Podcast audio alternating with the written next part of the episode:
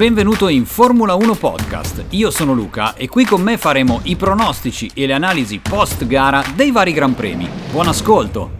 Allora, prima di parlare del Gran Premio del Messico, ovvero della gara forse più noiosa di questa stagione, facciamo un aggiornamento su ciò che è successo negli ultimi giorni. Per quanto riguarda l'argomento più di tendenza nel mondo della Formula 1 in questo momento, ovvero il budget cap, dopo il weekend degli Stati Uniti, nel quale la Red Bull aveva comunicato che era in corso un patteggiamento con la federazione, all'inizio del weekend di Città del Messico, la FIA ha reso note le sanzioni che saranno applicate alla Red Bull dopo aver accertato che il team austriaco ha sfruttato sforato il tetto massimo di spesa per la stagione 2021. È stato dichiarato un eccesso di spesa da parte di Red Bull di circa 1.800.000 sterline e quindi entro il 5% di eccedenza. Questo fa rientrare la scuderia nel minor breach, ovvero nelle sanzioni lievi. Stiamo parlando di 2 milioni di sterline, non proprio pochi soldini. Christian Horner ha dichiarato che questo eccesso di spesa non ha influito sulle prestazioni della vettura, probabilmente avrà influito sulla gastronomia, avrà fatto vincere il mondiale Verstappen perché nel 2021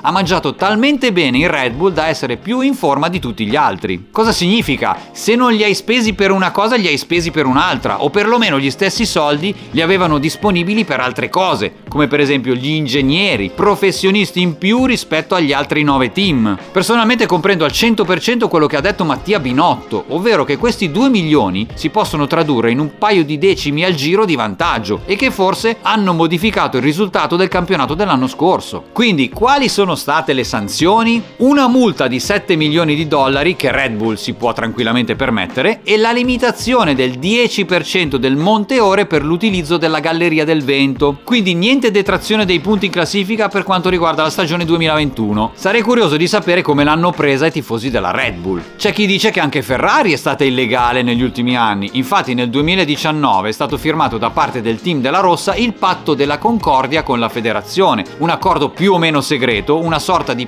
patteggiamento anche in questo caso per quanto riguarda la presunta illegalità del motore Ferrari di quegli anni. Tutto vero, ma Ferrari non aveva vinto il mondiale. Sono sanzioni che lasciano un po' al buon senso dei team la valutazione di sforare o non sforare il tetto di spesa per i prossimi anni. Perché se un team dovesse trovarsi in difficoltà nel corso di un campionato, se veramente le sanzioni si riducono a una multa e ad una limitazione del monte ore per quanto riguarda l'utilizzo della galleria del vento, potrebbe valutare se utilizzare un credito extra budget rimanendo entro il 5% di eccedenza per ottenere un risultato migliore. Mi trovo però d'accordo anche con quanto dichiarato da Toto Wolff, ovvero che non avrebbe senso approfittare di questo precedente per sforare di proposito il tetto di spesa per le prossime stagioni, perché comunque ne andrebbe dell'immagine del brand Mercedes e della serietà di una squadra storica. Sono curioso di vedere cosa succederà quando la FIA analizzerà i bilanci del 2022. Chissà se Red Bull ha sforato il budget cap anche per quest'anno. Quali sanzioni potrebbero essere applicate? Le stesse? La questione è pericolosissima perché, come abbiamo già detto, rischia di intaccare la credibilità di questo sport meraviglioso. Parliamo un po' di risultati in pista? Il weekend sportivo è iniziato con le libere, che hanno visto in pista Nick De Vries per l'ultima volta con la Mercedes, prima di recarsi direttamente nella hospitality dell'Alfa Tauri, con la quale correrà l'anno prossimo. Poi, sempre con Alfa Tauri, Liam Lawson, ventenne pilota neozelandese di Formula 2, poi ancora una volta Logan Sargent con la Williams, Pietro Fittipaldi sulla Haas, tra parentesi non è ancora arrivata la conferma di Mick Schumacher per l'anno prossimo, ed infine Jack Doohan, pilota di Formula 2, figlio d'arte di Mick, 5 volte campione della classe 500 nel moto mondiale e che ha guidato la Alpine nelle FP1 in quanto fa parte della Driver Academy del team francese. Per quanto riguarda la gara è stata una delle più noiose, forse la più noiosa della stagione di quest'anno. Unici episodi degni di nota, la partenza di Hamilton che ha superato Russell portandosi in seconda posizione dietro a Verstappen e la prestazione di Ricciardo che è riuscito ad ottenere un'ottima settima posizione. Come si dice il primo degli altri, arrivato dietro alle Red Bull, alle Ferrari e alle Mercedes. E questo anche in seguito a una giusta penalità di 10 secondi ricevuta per aver spinto fuori pista lo Yuki Tsunoda che a causa di questo episodio si è dovuto ritirare. Comunque gara vinta, anzi stravinta dal Massimiliano, secondo il Ginetto e terzo il Ceco Perez. Praticamente lo stesso podio del 2021. Il Giorgino Russell alla fine è arrivato quarto dopo essere partito secondo, mentre invece male le Ferrari. Quinto il Carlito e sesto il Carletto, con due vetture che hanno sofferto di problemi al turbo per tutto il weekend. Per il resto niente di che. Peccato per il Fernando Alonso che si è dovuto ritirare per l'ennesima rottura al motore della sua Alpine, visibilmente dispiaciuto per una gara che stava gestendo bene dopo essere partito nono in griglia. Andiamo a vedere le classifiche mondiali, partiamo da quella piloti.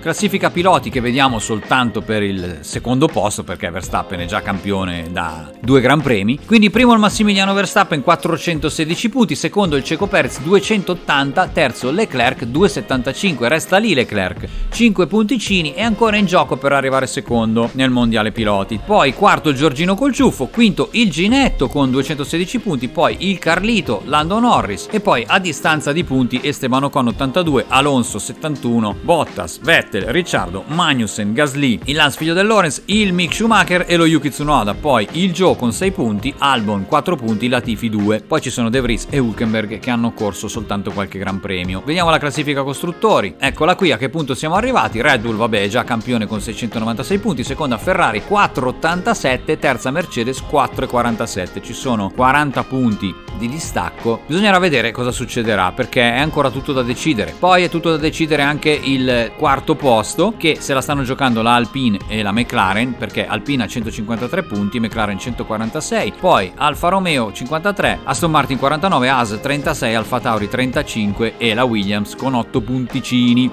Grazie per aver ascoltato questo podcast. Io ti ricordo che puoi trovarmi anche su YouTube sul mio canale Luca De Ponti e ti do appuntamento alla prossima. Ciao!